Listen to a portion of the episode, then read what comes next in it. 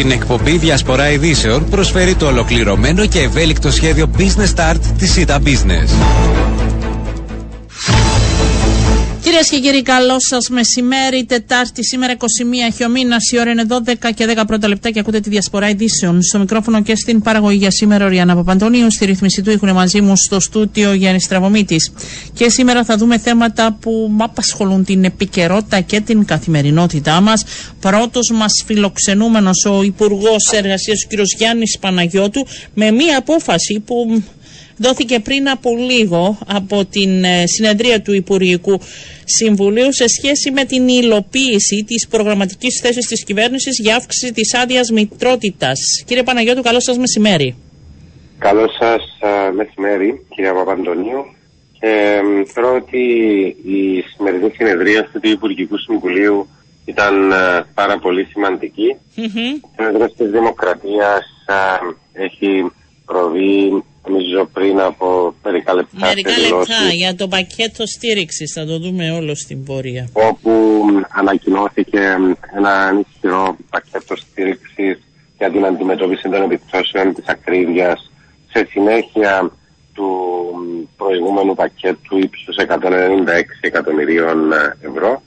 Το νέο πακέτο στήριξης ξεπερνά τα 60 εκατομμύρια μια δυνατότητα η οποία υπάρχει λόγω της συνετής δημοσιονομικής πολιτικής που εφαρμόζεται από την κυβέρνηση όπου στο πλαίσιο της α, ανθρωποκεντρικής πολιτικής μας σύμφωνα με τις ανάγκες της κοινωνίας αλλά και τις δυνατότητες της οικονομίας μπορούμε να στηρίζουμε τους α, πολίτες της χώρας μας ιδιαίτερα τους ευάλωτους που χρειάζονται επιπρόσθετη υποστήριξη όσον το δυνατόν πιο αποτελεσματικό τρόπο και επιπρόσθετα σήμερα αποφασίστηκε από το Υπουργικό Συμβούλιο η έγκριση του νομοσχεδίου που κατατέθηκε από το Υπουργείο Εργασίας για αύξηση της άδεια μητρότητας από τις 18 στις 22 εβδομάδες. Δηλαδή αυξάνεται η άδεια μητρότητας για ακόμη ένα μήνα ναι. περίπου. Ε, Υπουργέ, επειδή ξέρετε υπήρχαν ερωτήσεις πολλές πριν καν πάει στο Υπουργικό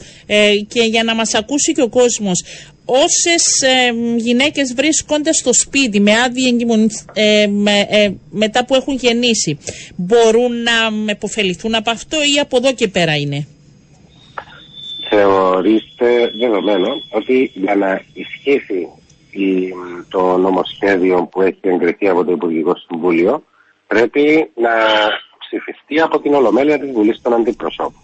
Οπότε αύριο θα κατατεθεί στη Βουλή, θα δρομολογηθούν οι διαδικασίες για να συζητηθεί στην αρμόδια κοινοβουλευτική επιτροπή και ακολούθως θα πάρει το δρόμο του. Ναι, δεν θα προλάβουν. Απλά να τους το πω αυτό, αυτή την εικόνα όμως, έχω και εγώ. Και... Όμως, ναι. να σας πω ότι υπάρχει μεταβατική διάταξη στο νομοσχέδιο, επειδή μας απασχόλησε το ερώτημα το οποίο ε, και εσείς μόλις θέσατε. Και αυτό που θα ισχύσει είναι το εξής.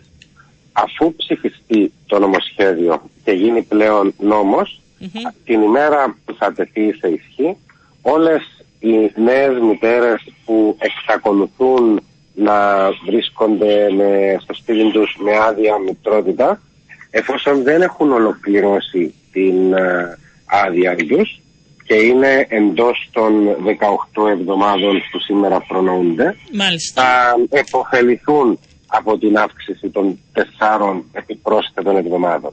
Δηλαδή, μια νέα μητέρα, η οποία γέννησε κατά το προηγούμενο διάστημα και είναι ως το τέλος της ναι, άδειας. Ξεκάθαρο, αν δεν στη... έχει κλείσει την 18η εβδομάδα, στην... θα πάει στις 22.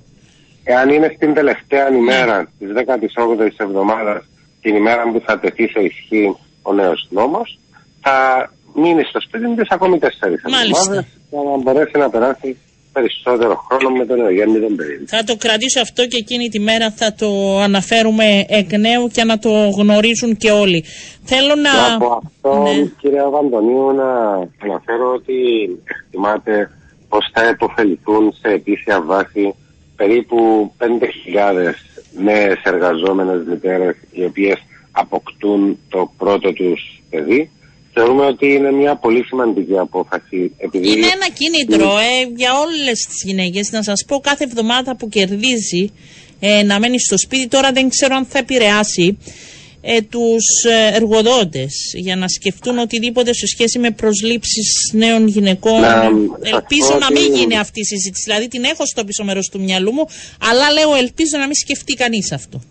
Θα σας πω ότι στο πλαίσιο του κοινωνικού διαλόγου που διεξήχθηκε στο, στο εργατικό συμβουλευτικό σώμα, παρόλο που εκφράστηκαν κάποιοι προβληματισμοί και κάποιες επιφυλάξεις από πλευράς των εργοδοτικών οργανώσεων, υποστηρίχθηκε από πλευράς τους το νομοσχέδιο όπως ε, διαμορφώθηκε και η ε, στάση των κοινωνικών εταίρων ήταν ε, ομόφωνα θετική Κάτι το οποίο είναι βεβαίως πολύ σημαντικό. Να διευκρινίσω επίσης ότι η αύξηση τη άδεια από τις 18 στις 22 εβδομάδες για το πρώτο παιδί αφορά τόσο τις ίδιες τις μητέρες που ε, απέκτησαν παιδί μέσω του κετού, αφορά επίσης και τις γεννήσεις μέσω παρένθετη μητέρας, και για αυτές τις περιπτώσεις αυξάνεται η άδεια από τις 18 Και είναι μόνο για το πρώτο παιδί, Υπουργέ; Ναι, είναι για το πρώτο παιδί, που για το πρώτο παιδί ήταν, ήταν χαμηλότερη η διάρκεια της άδειας μητρότητας από ότι για το δεύτερο και το ναι. τρίτο παιδί. Γιατί όμως δεν έγινε για όλα τα παιδιά το ίδιο, δεν θα μπορούσε; Αυτό θα σήμαινε πως θα ήταν κλιμακωτή η αύξηση της ναι. διάρκειας της άδειας, ναι. που σε εκείνη την περίπτωση τα ενδεχόμενα προβλήματα όπως αυτά στα οποία αναφερθήκατε προηγουμένως θα εμεγεθύνονταν. Επίσης το κόστος για το Ταμείο θα ήταν σημαντικά μεγαλύτερο, όμως στην παρούσα φάση με τις σημερινές δυνατότητες λύστηκε αυτή η απόφαση η οποία είναι πολύ σημαντική ναι. επειδή το να επιστρέφει μια νέα μητέρα στην εργασία της προτού περάσουν 4,5 μήνες από τη γέννηση του παιδιού της θεωρούμε ότι ήταν κάτι που συνέβαινε πολύ νωρί. Να πω επίσης ότι και για τις υιοθεσίες η άδεια αυξάνεται από τις 16 εβδομάδες που προνοείται στην ναι. νομοθεσία τις 20 εβδομάδες και ακόμη η δυνατότητα για επιπρόσθετη άδεια μητρότητας για τις περιπτώσεις όπου ένα βρέφος νοσηλεύεται είτε επειδή γεννήθηκε πρόωρα σε θερμοκοιτίδα είτε για άλλους λόγους αμέσως μετά την γέννηση του, υπήρχε η δυνατότητα για έξι επιπρόσθετες ε, εβδομάδες ε, άδεια και αυξάνεται αυτή η δυνατότητα τις 8 εβδομάδες. Θα, τα, θα το δούμε και όταν uh, περάσει. Είναι πολλά τα ερωτήματα και ο κόσμος έχει πάρα πολλά και είναι πολύ λίγος ο χρόνος που έχουμε στη διάθεσή μας. Θέλω να. Oh, το ξέρω, θα σας ρωτήσω όσο χρόνο έχουμε γιατί έχετε και άλλες υποχρεώσεις. Λοιπόν, πάμε παρακάτω, Υπουργέ. Χθες είχαμε ένα, μια συζήτηση με τους εργοδότες και τις εντεχνίε με αφορμή και την συνάντησή σας. Κρατάω ότι από πλευράς συντεχνιών φαίνεται να μην έχουν πιστεί και να ζητούν περαιτέρω στοιχεία, δεν ξέρω αν μπορεί να τους τα δώσετε το Υπουργείο, για τις 12.000 περίπου εργαζόμενους που έχετε υπολογίσει ότι χρειαζόμαστε από τρίτες χώρες, όπως και σε ποια επαγγέλματα είναι στοιχεία τα οποία μπορούν να δοθούν, σας έθεσαν και εσάς τους προβληματισμούς τους. Να διευκρινίσω το εξής. Είπατε ότι η εκτίμηση μας είναι για ανάγκες ύψους 12.000 ναι, για εργαζόμενους που να είναι υπήκοοι τρίτων χωρών. Ναι. Η εκτίμηση μας σύμφωνα με τα πραγματικά στοιχεία τα οποία είναι διαθέσιμα και τα οποία έχουμε επεξεργαστεί είναι για επιπρόσθετες ανάγκες το 2024 οι οποίες ανέρχονται περίπου σε 12.000 συνολικά. Συνολικά, ναι. ναι. Ναι, το έχουμε ε, αναλύσει. Από Σωστό. η εκτίμηση μας είναι ότι οι ανάγκες για επιπρόσθετε άδειε εργασία για υπήκοους τρίτων χωρών ανέρχονται σε περίπου 4 με 6 Μάλιστα. Κάτι το οποίο ε, σημαίνει πως οι αριθμοί αυτοί θα κοιμανθούν στο ίδιο περίπου επίπεδο που ίσχυσε το 2022 και το 2023. Να πω ότι επειδή ακριβώς κατά τις προηγούμενες εβδομάδες ή και τους προηγούμενους μήνες διαπίστωνα ότι στη δημόσια συζήτηση γίνονταν αναφορές σε εξωπραγματικούς αριθμούς αναφορικά με, το, με την έκταση των αναγκών που δημιουργούνται. Θεωρήσαμε σωστό να παρουσιάσουμε στους κοινωνικούς εταίρους μια εμπεριστατωμένη ανάλυση για πιο ρεαλιστικές εκτιμήσεις. Παράλληλα, ε, επειδή γίνονται ορισμένες φορές και κάποιες υπεραπλουστεύσεις σε σχέση με τις πραγματικές δυνατότητες του διαθέσιμου εγχώριου Θα αυτό και εκεί. Οι 30.000 άνεργοι ζητήθηκε όπως εντοπιστούν και να δούμε γιατί δεν μπορούν να καλύψουν τις ανάγκες. Είναι πράγματι άνεργοι. Είναι σε άλλους τομείς. Πείτε μου, γίνεται μια εργασία προς αυτή την κατεύθυνση; Η ανεργία το 2023 ανήλθε στο 6,4%. Η εκτίμηση που γίνεται από το Υπουργείο Οικονομικών για τις ε, προοπτικές περαιτέρω μείωσης της ανεργίας την ε, τοποθετεί για το 2024 στο 5,8%. Αυτό σημαίνει ότι θα συνεχιστεί η πτωτική τάση της ανεργίας νοουμένου ότι εφαρμόσουμε τις ανάλογες πολιτικές. Όταν λέμε ότι η ανεργία θα πάει από το 6,4% στο 5,8% σημαίνει ότι θα μειωθεί κατά 10% ε, ουσιαστικά που σε πραγματικούς αριθμούς εφόσον εκτιμάται από τη στατιστική υπηρεσία ότι οι άνεργοι είναι περίπου 30.000 ναι. σημαίνει ότι από τις ανάγκες τις οποίες αναφέρθηκα που ανέρχονται σε περίπου 12.000 σύμφωνα με τις εκτιμήσεις ένα μέρος, περίπου 3.000 μπορούν να στελεχωθούν ε, ως θέσεις εργασίας μέσα από τις δυνατότητες του εγχώριου ανθρώπινου δυναμικού. Ωστόσο, είναι σημαντικό να κατανοούμε πως η ανεργία δεν μπορεί να είναι μηδέν, αλλά θεωρείται διεθνώς πως όταν αυτή είναι κάτω από το 5% θεωρείται ότι λειτουργούμε σε συνθήκες πλήρους απασχόλησης επειδή ε, Απλά υπάρχει και η άποψη ότι ναι, υπάρχουν καταγεγραμμένοι κάτω οι οποίοι δεν μπορούν να καλύψουν εσωτερικές ανάγκες. Ότι δεν πρέπει να, να δίνουμε. Ένα... Πείτε μου, εσείς συμφωνείτε με αυτή την άποψη, ναι. Θα σας πω δύο ε, σημεία. Δεν σημαίνει ότι οι 30.000 άνεργοι που βρίσκονται σήμερα στην Κύπρο επιθυμούν ή μπορούν να στελεχώσουν τις ε, κενές θέσεις που είναι διαθέσιμες καθότι για παράδειγμα υπάρχουν επαγγέλματα για τα οποία δεν υπάρχει ενδιαφέρον από το εγχώριο ανθρώπινο δυναμικό για προφανείς λόγους.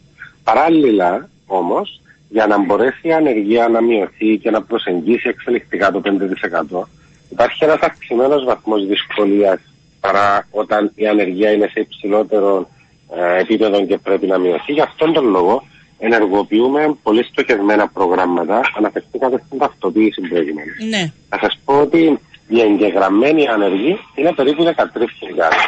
Ενώ το σύνολο των ανέργων από τη στατιστική υπηρεσία Θυμάται ότι είναι κοντά στις 30.000.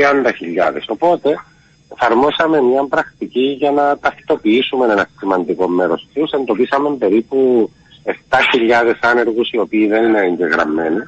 Επικοινωνήσαμε τηλεφωνικά με το 40% περίπου αυτών των νέων ταυτοποιημένων εντοπισμένων ανέργων με την αξιοποίηση ευρω... ευρωπαϊκής χρηματοδότησης παρέχεται καθοδήγηση προς αυτούς και επίσης υπάρχει η δυνατότητα για επιδότηση της εργασίας ενός σημαντικού αριθμού ανέργων με ε, χρηματικά ποσά σε μηνιαία βάση για ένα χρόνο ναι. έτσι ώστε ε, περισσότεροι από χίλιοι να επιδοτηθούν για την ένταξή τους στην αγορά εργασίας. Θέλω... Και θέλω να πω ότι ναι. και η ανεργία θέλουμε να μειωθεί περισσότερο και ξένων εργατικών δυναμικών χρειαζόμαστε. Να, να απορροφηθούν οι άνθρωποι που είναι ανέργοι. Μέσα από την ναι. παράλληλη αυτή διαδικασία έχουμε δύο στόχους που θεωρώ ότι θα πετύχουμε. Ναι. Ο ένας είναι να στελεχωθεί η αγορά εργασίας έτσι ώστε να μην υπάρχουν κενά και να αξιοποιηθούν ορθολογικά και Ευρωπαίοι πολίτες και υπήκοοι τρίτων χωρών έτσι ώστε η ανάπτυξη της οικονομίας μας να συνεχιστεί και ταυτόχρονα να αξιοποιηθεί στο μέγιστο δυνατό βαθμό το διαθέσιμο εγχώριο ανθρώπινο δυναμικό για να μειωθεί και η ανεργία περισσότερο και θεωρώ ότι με την μεθοδότητα και με το σωστό προγραμματισμό θα επιτευχθούν και τα δύο. Ταυτόχρονα όμως πρέπει να μεριμνούμε ώστε και οι εργασιακές θέσεις να λειτουργούν ε, ομαλά και οι όροι εργασίας των εργαζομένων και των ντόπιων και των ξένων να είναι σύμφωνοι με τις πρόνοιες της νομοθεσίας και εκεί που εφαρμόζονται συλλογικέ συμβάσεις. Ναι, εφαρμόζονται. Θα έρθω. Ε, σε... ναι, ε, το ερώτημα μου είναι εκεί γιατί υπήρξαν καταγγελίες από τον ο κύριο Μάτση, τον Γενικό Γραμματέα της ΣΕΚ, για συγκεκριμένες περιπτώσεις για όμιλο εταιριών ε, που, δεν, ε, που δεν λειτουργεί, αν θέλετε, η απειλή ε, Κύπριους εργαζομένους και κάποιες άλλες καταγγελίες ε, να εκμεταλλευτούν έτσι, να μην επαναπροσλαμβάνουν Κύπριους για να τους παραχωρηθούν άδειες εργασίες ε, για εργαζομένους τρίτων χωρών. Είναι καταγγελίες τις οποίες ε, θα δείτε, θα ζητήσετε περαιτέρω στοιχεία από τη ΣΕΚ. Να πω ότι στη συνεδρίαση του Εργατικού Συμβουλευτικού Σώματος από πλευρά της ΣΕΚ έγιναν. Ναι, μας τα είπε ο κύριος Μάτσας αναλυτικά χθες. Περίπου όπως αυτές που αναφέρατε τώρα. Όμως ζήτησα από τον γραμματέα της ΤΕΚ να μεταφέρει είτε προς εμένα προσωπικά είτε προς τις υπηρεσίες του Υπουργείου συγκεκριμένες περιπτώσεις ονομαστικά έτσι ώστε να μπορούμε υπηρεσιακά μέσα από τις αρμόδιες υπηρεσίες του Υπουργείου να ασκήσουμε τον απαραίτητο έλεγχο για να ελέγξουμε κατά πόσον επιβεβαιώνεται αυτή η πληροφορία. Άρα περιμένετε στοιχεία να εξετάσετε αυτές τις mm, καταγγελίες. Είμαστε στη διάθεση όλων ναι. και των συνδικαλιστικών οργανώσεων και των πολιτών αλλά και των λειτουργών του τύπου και στη διάθεση της δικής σας. Μάλιστα, αν υπάρχουν. Αν έχετε υπόψη σας συγκεκριμένες περιπτώσεις να τις διερευνήσουμε Μάλιστα. επειδή η διαδικασία που εφαρμόζεται σήμερα απόφαση του Υπουργικού Συμβουλίου της προηγούμενης κυβέρνησης Προνοεί για παράδειγμα ότι ένας εργοδότης ο οποίος απέλησε εργαζόμενου κατά το προηγούμενο διάστημα δεν μπορεί να εξασφαλίσει άδειες για εργοδότηση ψυχών τρίτων χωρών. Και αυτό είναι κάτι που ελέγχεται. Άρα θα έρθουν τα στοιχεία και θα το ελέγξετε και θα σας ρωτήσω εκ νέου. Ε, να σας ρωτήσω, αυτοεργοδοτούμενες μητέρες, πολύ επιγραμματικά έχω πάρα πολλά ερωτήματα. Αυτοεργοδοτούμενες μητέρες που θα γεννήσουν, πώ υποφελούνται, δεν φαίνεται να υπάρχει δυσμενής διάκριση βάρος τους; Είναι γεγονός ότι οι αυτοεργοδοτούμενοι εργαζόμενοι έχουν λιγότερες παροχές από ότι οι εργαζόμενοι που εργάζονται νομιστατή εργασία. Να διευκρινίσω αυτό για το οποίο με ρωτήσατε, όμως εφόσον γίνεται καταβολή εισφορών και η νέα μητέρα έχει τη δυνατότητα του να είναι επιλέξιμη με την άδεια μητρότητα, τότε μπορεί να την λάβει. Επίσης να πω ότι καταθέσαμε ήδη στη Βουλή των Αντιπροσώπων νομοσχέδιο για διεύρυνση των παροχών που παρέχονται προς τους αυτοεργοδοτούμενους εργαζόμενους έτσι ώστε να μπορούν να αξιοποιούν την γονική άδεια η οποία έχει θεσμοθετηθεί ε, κατά το προηγούμενο διάστημα και επίσης για να μπορούν να λαμβάνουν σε περίπτωση ατυχημάτων το επίδομα σωματικής βλάβης, επειδή θεωρούμε ότι είναι σημαντικό οι αυτοεργοδοτούμενοι ναι. να έχουν ε, ανάλογες παροχές παρόλο που υπάρχουν διάφορες δυσκολίες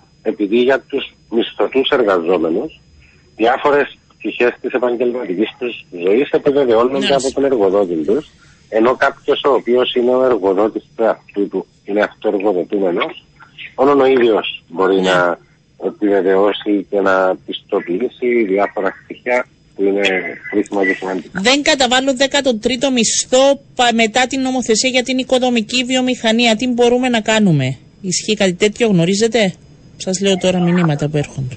Οτιδήποτε προνοείται στην νομοθεσία είναι υποχρέωση του εργοδότη να το παρέχει στους εργαζόμενους. Είστε στη διάθεση για οποιοδήποτε παραβίαση να καταγγελθεί, έτσι; Ήδη μέσα από τις υπηρεσίες του Υπουργείου γίνονται έλεγχοι, γίνονται επιθεωρήσεις, αξιοποιούνται, θα πω ένα παράδειγμα, για την εφαρμογή του διατάγματος για τον εθνικό κατώτατο μισθό, ας πούμε. Ναι. Όπου από το Γενάρη του 2024 οι εργοδότες που εργοδοτούσαν εργαζόμενους στους οποίους έδιναν μισθό κάτω από 1000 ευρώ έπρεπε να αυξήσουν τους μισθούς τους.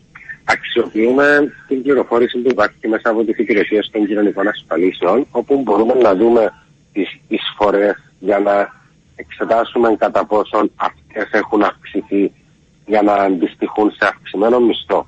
Για να μπορούμε να δούμε κατά πόσο υπάρχουν περιπτώσεις τις οποίες πρέπει να ελέγξουμε συγκεκριμένα για ποιο λόγο Δεν δεν, γίνεται αυτό. καταβάλλονται Ναι. αυξημένες εισφορές. Αλλά πέρα από αυτά, σημαντικός σύμμαχος για την ε, εφαρμογή των προνοιών της νομοθεσίας για τα εργασιακά ζητήματα είναι οι ίδιοι οι εργαζόμενοι, τόσο ατομικά όσο και μέσα από τις συνδικαλιστικές οργανώσεις, αλλά και το κοινό γενικότερα. Οπότε είμαστε στη διάθεση. Με ρωτούν και για όλων την να- ελληνική τράπεζα. Υπάρχουν προσπάθειες από πλευράς Υπουργείου για να μην υπάρξει εργατική κρίση; Είμαστε σε επικοινωνία με Ναι, τους προφανώς ε, για να μου το εργοδοτική λένε. Ναι. και τη συνδικαλιστική πλευρά στην ελληνική τράπεζα έτσι ώστε να καταφέρουμε να έχουμε θετικές εξελίξεις λόγω της α, διαδικασίας α, που όπως γνωρίζετε και μ, είναι και στο φως της Ε, δημοσιότητας βέβαια, το έχουμε για παρουσιάσει. το, Ναι.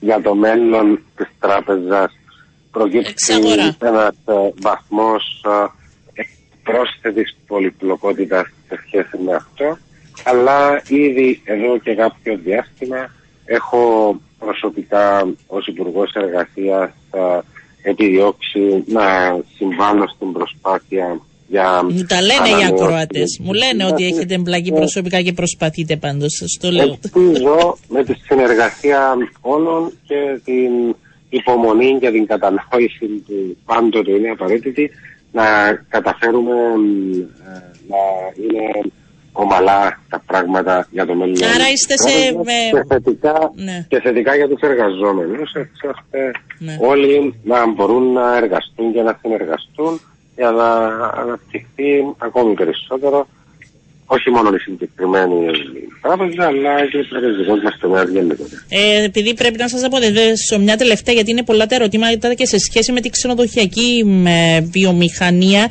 Ε, υπάρχει και εκεί προσπάθεια, οι πρώτες διαβουλεύσεις για ανανέωση συλλογικών συμβάσεων. Εμπλέκεστε εσείς σε αυτό το σημείο ή όχι το Υπουργείο; Ε, εφαρμόζουμε μια πρακτική όπου όταν διαπιστώνεται ε, διαφωνία μεταξύ των δύο πλευρών, μεταξύ των εργοδοτών και των εργαζομένων, σε υπηρεσιακό επίπεδο στην πρω- σε πρώτη φάση γίνεται μια προσπάθεια για μεσολάβηση μέσα από τη διαδικασία που προνοείται στον κώδικα των βιομηχανικών σχέσεων. Χρειάστηκε Ε, φέτος ακολούθως- ή όχι ακόμη; Ε, νομίζω ότι ακόμη γίνεται ε, μια προεργασία μέσα από την ανταλλαγή θέσεων μεταξύ των δύο πλευρών. Είμαι σε επικοινωνία και με τις εργοδοτικές και τις συνδικαλιστικές οργανώσεις. Έχω εικόνα για τις ε, θέσεις που κατατέθηκαν και τις ε, ε, in εξέλιξη των πραγμάτων και είμαστε σε ετοιμότητα και οι υπηρεσίες του Υπουργείου και εγώ προσωπικά μόλις χρειαστεί Ναι, είναι να πολλά και παρέμβουμε παράλληλα να οι το ανανεώσει πράξουμε. τώρα που παρακολουθείτε. Υπάρχουν σας πω ότι- στατιστικά, ένα επάγγελμα ε, των εργαζομένων από τρίτες χώρες που εργοδοτούνται στην Κύπρο, γιατί υπήρξαν και αυτές οι καταγγελίες ότι υποενοικιάζονται, έρχονται για άλλες άδειες, πάνε αλλού, δουλεύουν. Έχετε κάποια εικόνα, κάποια ε, αριθμούς, εσείς ως Υπουργείο; Ήμουν έτοιμος να σας πω ότι παράλληλα και στην οικοδομική βιομηχανία είναι σε προχωρημένο στάδιο οι συζητήσεις για την ανανέωση της συλλογικής σύμβασης και εκεί ήδη έχω ε, Εμπλακεί. εμπλακεί για να συμβάλλω στην ε, θετική εξέλιξη των πραγμάτων. Να σας πω ότι ο αριθμός των υπηκών τρίτων χωρών που έχουν εξασφαλίσει άδεια εργασίας στην Κύπρο και έχει η άδεια τους ενεργοποιηθεί, δηλαδή έχουν συμβόλαιο ενεργοποιημένο με τον εργοδότη τους, ανέρχεται αυτή τη στιγμή σε 14.424 όπου εν ώψη της καλοκαιρινής περίοδου, όπως συμβαίνει ούτως ή άλλως κάθε χρόνο, αναμένεται ότι ο αριθμός θα είναι σε κάποιο βαθμό αυξημένος. Να πω ότι κατά το 2022 είχαν ε, εγκριθεί 5.108 νέες άδειες εργασίας για υπηκόους τρίτων χωρών και το 2023 4.941 που ε, αυτοί οι εργαζόμενοι έχουν ε, υποβάλει τα αιτήματα τους. Αυτά έχουν αξιολογηθεί είτε με την προηγούμενη διαδικασία είτε με την σημερινή διαδικασία και λέω ξανά πως ε, για όποιες ε, προβληματικές περιπτώσεις υπάρχει πληροφόρηση πρέπει αυτή να μεταφέρεται στο Υπουργείο Εργασίας με στοιχεία τα οποία να μας επιτρέπουν να ελέγξουμε ε, στην πράξη επί του εδάφους εάν όντως αυτή η πληροφόρηση επιβεβαιώνεται. Να πω ακόμη ότι είναι πολύ σημαντική και η συνεργασία μεταξύ των εργοδοτικών οργανώσεων και των συνδικαλιστικών οργανώσεων. Mm-hmm. Στη χώρα μας έχουμε μια παράδοση στον κοινωνικό διάλογο και στις ομαλές εργασιακές σχέσεις που βασίζονται στη συνεργασία και στον αλληλοσεβασμό που ε, επιτρέ... μας επέτρεψε να έχουμε διαχρονικά για πολλά χρόνια εργατική ειρήνη, ομαλότητα και σταθερότητα που είναι απαραίτητη για την ανάπτυξη της οικονομίας και για την ευημερία των πολιτών. Οπότε θεωρώ πως και για αυτά τα ζητήματα θα καταφέρουμε τη συνεργασία μεταξύ των κοινωνικών εταίρων μεταξύ τους, αλλά και μεταξύ των κοινωνικών εταίρων και της πολιτείας να ενισχυθεί ακόμη περισσότερο, επειδή σε έναν περιβάλλον διεθνές για Βαντονίου που είναι ρευστό, που προκύπτουν ζητήματα τα οποία με τον έναν ή τον άλλον τρόπο μας επηρεάζουν, είναι απαραίτητο στο εσωτερικό τα πράγματα να είναι σταθεροποιημένα. Βέβαια και να βρίσκονται οι... ισορροπίες, Υπουργέ, για να μπορούμε οι να πάμε μας να είναι λιμένες, να μετατρέπονται σε συμφωνίες για να μπορούμε μέσα από την εσωτερική σταθερότητα να χειριστούμε αποτελεσματικότερα την εξωτερική ρευστότητα. Ευχαριστώ πολύ, Υπουργέ. Θα τα πούμε εκ νέου. Νομίζω ότι δεν θα κάνουμε τόσο μεγάλο χρονικό διάστημα την επόμενη φορά, γιατί είναι πολλά τα ζητήματα. Για αλλού ξεκίνησα, αλλού με πήγαν όμως και κροατές. Είναι πολλά τα θέματα που αφορούν το Υπουργείο σας. Σας ευχαριστώ πολύ. Καλό μεσημέρι. Συμφωνώ και είμαστε στη διάθεση σας. Καλό μεσημέρι και θα τα πούμε σύντομα. Ευχαριστώ. Να είστε καλά. Πάμε στην άλλη μας τηλεφωνική γραμμή. Μας ακούει υπομονετική για η Γενική Διευθύντρια Στέγη, κυρία Χρυσέμιλη Ψιλογέννη. Καλό σας μεσημέρι. Καλό μεσημέρι κύριε Παπαντονίου. Θα αρχίσω έτσι από το τελευταίο με το οποίο μιλούσαμε και με τον Υπουργό σε σχέση με την έναρξη διαλόγου με τους ξενοδοχοϊπαλλήλους. Ε, έχει αρχίσει, έχει πει η βάση. Πού βρίσκεστε αυτή την ώρα; Ε, φανταζόμαι ε, ομιλείτε σχετικά για με ανανέωση, βέβαια, ανανέωση της συλλογικής ναι. Σύμβασης. Ε, δεν έχουμε μπει ακόμη σε διαπραγμάτευση. Έχουμε πάρει τα αιτήματα των συντεχνιών, τα οποία είναι εξωπραγματικά και τα οποία εμείς κοστολογήσαμε ως εργοδοτικός σύνδεσμος σε έναν ε, πρωτάκουστον ε, διψήφιο νούμερο θα το πω 32% είναι η κοστολόγηση αντιλαμβάνεστε ότι ζούμε σε, μάλλον σε διαφορετικό σύμπαν. τι είναι το εξωπραγματικό που ζητούν, πείτε μας ένα παράδειγμα. Ε, Σας λέω, το εξωπραγματικό είναι η κοστολόγηση των ναι, ετοιμάτων. Πώς έγινε αυτή η κοστολόγηση, Είναι οι αυξήσεις, Είναι η ΆΤΑ, από πού μπαίνει; Ναι, είναι οι αυξήσεις. Η ΆΤΑ ναι. δεν είναι μέσα στις ε, η ΑΤΑ είναι κάτι διαφορετικό. Δεν ρωτάω, ρωτάω. Είναι οι αυξήσεις που ζητούν ε, κειμένονται. Είναι οι αυξήσεις ναι. που ζητούν, αυτά που ζητούν, κοστολογούνται σε έναν 32% για έναν ξενοδόχο οριζόντια στο προσωπικό του. Είτε είναι καλός υπάλληλος, είτε είναι μέτριος, είτε είναι άριστος. Ναι α, κοστολογούνται σε μια αύξηση οριζόντια 32%. Καταλαβαίνουμε ε. και γνωρίζετε κι εσείς πολύ καλά από διαπραγματεύσεις, όπως και περισσότεροι όσοι παρακολουθούμε, έρχονται, από ό,τι αντιλαμβάνομαι, μία πλευρά, διορθώστε με αν κάνω λάθος, και ζητά τα μέγιστα για να αρχίσει ένας διάλογος μέχρι που μπορεί να φτάσει η απέναντι πλευρά και όλα αυτά. Άρα πριν ε, φτάσετε σε τοποθετήσεις όπως το εξωπραγματικά επειδή το άκουσα και τις προηγούμενες μέρες. Ίσως έπρεπε να προηγηθεί μια διαβούλευση για να δούμε τελικά που κλείνει όλο αυτό ή όχι. Ε, είστε απόλυτοι. Κοιτάξτε, ε, οι δύο εργοδοτικοί συνδέσμοι από ό,τι γνωρίζω όσον αφορά το δικό μας σύνδεσμο του ΣΤΕΚ έχουμε συνεδριάσει ως Διοικητικό Συμβούλιο. Ε, θα τους ανακοινώσουμε τις ε, τις θέσεις μας αλλά ε, προσωπικά θεωρώ ότι δεν, δεν υπάρχει ε, πεδίο ε, συζήτησης ή διαπραγμάτευσης ε, όσον αφορά με αφετηρία αυτά τα αιτήματα. Αντιλαμβάνεστε ότι πρέπει να είμαστε λογικοί, καθόμαστε σε ένα τραπέζι, αντιλαμβανόμαστε τα δεδομένα που υπάρχουν μπροστά μας, ε, τι, είναι, ε, τι επικρατεί όσον αφορά το τουριστικό γίγνεσθε ε, και το, τουριστικό μέλλον ε, και βάσει αυτού ξεκινούμε μια συζήτηση. Άρα αντιλαμβάνεστε ότι δεν ξεκινάτε συζήτηση από τα οποία, ναι. Ε, ναι, αυτό λέω, με ναι, τέτοια ναι, ναι, αιτήματα τα οποία δεν ανταποκρίνονται και στο τι επικρατεί σήμερα. Ή είμαστε σε ένα διαφορετικό, ζούμε κάπου διαφορετικά μάλλον ο καθένας από εμάς. Ε, οι δύο πλευρές εννοώ, ε, αντιλαμβάνεστε ότι δεν μπορεί να υπάρξει ένας ουσιώδης ε, διάλογος. Ε, και να μην ξεχνάμε ότι ε, ζούμε και σε μια περίοδο η οποία περάσαμε πολύ. Ε, Για πείτε μου, σε ένα 24 που, κατα, που καταγράφονται ανησυχίες από πλευράς ΣΤΕΚ σε σχέση με την ε, μείωση ε, των ε, τουριστών. Σας ανησυχεί το Ισραήλ, γιατί δεν έγιναν βήματα νωρίτερα; Δεν γνώριζαμε την κατάσταση στο Ισραήλ και ότι υπήρχε ο κίνδυνος να χαθεί η δεύτερη μεγάλη μας αγορά. Όχι να χαθεί, αλλά να μειωθεί η έλευση τουριστών από το Ισραήλ.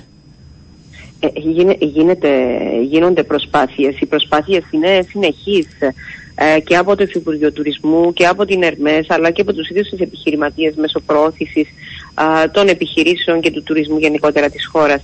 Γίνονται συνεχείς προσπάθειες. Όμως δεν σημαίνει αυτό ότι αυτό που έχουμε μπροστά μας αυτή τη στιγμή είναι ένας πόλεμος στη Γάζα που μας επηρεάζει. Όλες αυτές οι γεωπολιτικές εξελίξεις μας επηρεάζουν ειδικά όταν βρίσκονται κοντά μας χάνουμε τη δεύτερη, μειώνεται η δεύτερη μας μεγαλύτερη αγορά μετά από δύο χρόνια μετά από τη μείωση που έχουμε πάλι της δεύτερης μεγαλύτερης μας αγοράς που ήταν η Ρωσία, μετά από και μια υγειονομική κρίση αυτή της πανδημίας, ε, μετά από μια ε, αύξηση του πληθωρισμού τον, με, με συνεπακόλουθο την αύξηση των πρώτων υλών, την να είχαμε αύξηση και μισθολογίου, εμείς δίναμε αυξήσεις κάθε χρόνο στο μισθολόγιο μας είχαμε την, ε, ε, τα επιτόκια της τράπεζας, είχαμε ε, το ενεργειακό κόστος, την αύξηση του ενεργειακού κόστους που είναι τεράστιο. Άρα αντιλαμβάνεστε όλα αυτά ε, επηρεάζουν τη βιωσιμότητα των ίδιων των επιχειρήσεων στον τουρισμό και ειδικά το ξενοδοχειακό της βιομηχανίας, η οποία επομίστηκε το, το, ναι. το, περισσότερο μέρος του κόστους, το επομιστήκαμε, κυρία Παπαντονίου, και δεν αυξήσαμε, δεν μετακυλήσαμε την αύξηση στους ε, πελάτες μας, στους τουρίστες, είτε ντόπιους είτε ξένους, ε, γιατί θέλαμε να είμαστε ανταγωνιστικοί και ειδικά ανταγωνιστικοί ως προορισμός. Είμαστε. Αυτό πρέπει να το έχουμε καλά υπόψη μας. Είμαστε ανταγωνιστικοί ε, εκεί προς Κατά την άποψη των οργανωτών ταξιδίων και ε, στις δύο τελευταίες πρόσφατες εκθέσεις που πήγαμε, μας, δίνουν, μας δώσανε τα εύσημα γιατί δεν αυξήσαμε τις τιμές σε σχέση με άλλους ανταγωνιστικούς προορισμούς.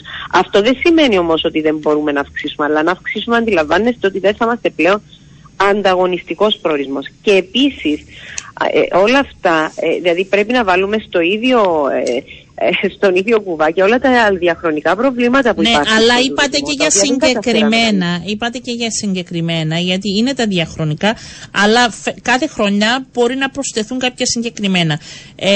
αυτό ένα είναι το Ισραήλ, και το άλλο είναι με μείωση 550.000 θέσεων σε σύγκριση με το 23, κάτι το οποίο είπε ο, ο ίδιος ο Υφυπουργός Τουρισμού, ότι δεν, ε, σε καμία περίπτωση ο προγραμματισμός του 24 δεν υπολείπεται 500.000 ε, θέσεις σε σύγκριση με τον προγραμματισμό του προηγούμενου έτους. Κοιτάξτε, Έχετε διαφορετικά ε, στοιχεία, τι γίνεται;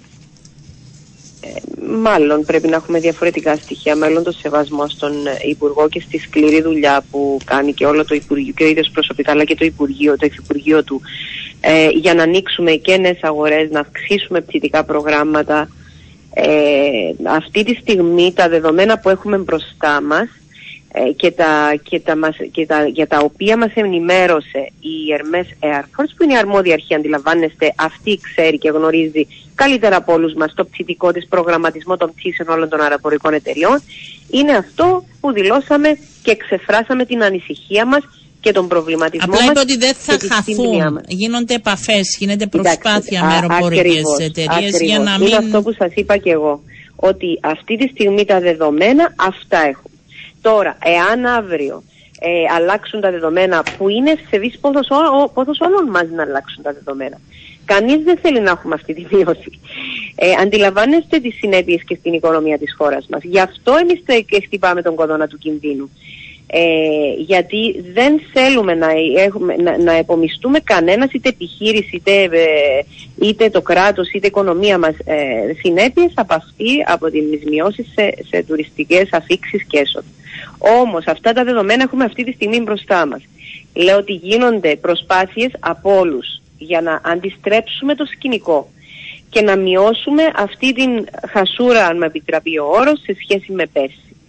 Σίγουρα παίζουν ρόλο και το Ισραήλ, παίζει ρόλο και το γεγονός ότι έχουν καθυλωθεί αρκετά αεροπλάνα από πολλών αεροπορικών εταιριών, κάποιοι τύποι αεροπλάνων, τα οποία διαγνωστήκαν είτε με ένα ναι, κάποια και αυτό θέματα, επίσης, κάποια προβλήματα. Νιώθετε ότι δεν κάνουμε όλα όσα πρέπει, γιατί είπατε πριν ότι κάνει πολύ καλή δουλειά το Υφυπουργείο. Τι άλλο πρέπει να γίνει, ή μήπως πρέπει να κάνει και άλλη δουλειά, γιατί τα λέμε τα προβλήματα από εκεί και πέρα τι κάνουμε; Κοίταξε, η δουλειά, κοιτάξτε, η δουλειά που πρέπει να γίνει αυτή τη στιγμή είναι να συνεργαστούμε, να αντιληφθούμε τι έχουμε μπροστά μας και τα Ναι. δεδομένα, πρώτα να αντιληφθούμε τα δεδομένα και βάσει αυτών να δούμε τι επιλογές άλλες έχουμε. Όμως, αν το ψητικό πρόγραμμα είναι αυτό, που ε, είναι ευχής έργο να αλλάξει και να, να, να μην, μην υπάρχει τόση μεγάλη μείωση, ε, α- α- αυτό αν μπορέσουμε να λύσουμε και άλλα προβλήματα τα οποία έχουμε και επιδεινώνουν την ανταγωνιστη... ή, ή έχουν αντίκτυπο στην ανταγωνιστικότητα του προορισμού ε, και, των, ε, και ειδικά των επιχειρήσεων είναι αυτό το μεγάλο στίχημα.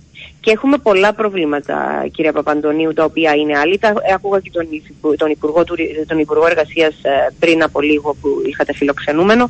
Ένα μεγάλο θέμα για μας είναι η έλλειψη προσωπικού. Δεν είναι μόνο δικό μας θέμα, το έχουμε πολύ, πάρει πει πολλές φορές. Είναι και παγκόσμιο α, το πρόβλημα αυτό.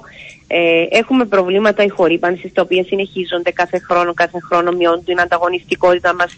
Έχουμε σχόλια τα οποία αντιλαμβάνεστε ε, τι επικρατεί ο ένας με τον άλλο μέσα από τα διάφορα κοινωνικά δίκτυα. Ε, έχουμε ε, όλο αυτό το ενεργειακό κόστος το οποίο επομιζόμαστε με διάφορα προβλήματα. Άρα που είναι δεν πολλά έχουμε και παράλληλα αποδειχθεί. που πρέπει να αντιμετωπίσετε. Ίσως είναι και μια Ακριβώς. εικόνα προς τους εργαζόμενους ότι δεν μπορείτε να δώσετε περισσότερα σε αυτούς με τη δύσκολη χρονιά. Δηλαδή πάει παράλληλα το ένα με το άλλο. δίνουμε στους εργαζόμενους Ναι. κάθε χρόνο αυξήσεις ανάλογα με την ε, απόδοσή τους α, και ανάλογα με τις αξιολογήσεις που κάνουν τα αρμόδια τμήματα όπως κάθε επιχείρηση μέσω του HR της και των αξιολογήσεων.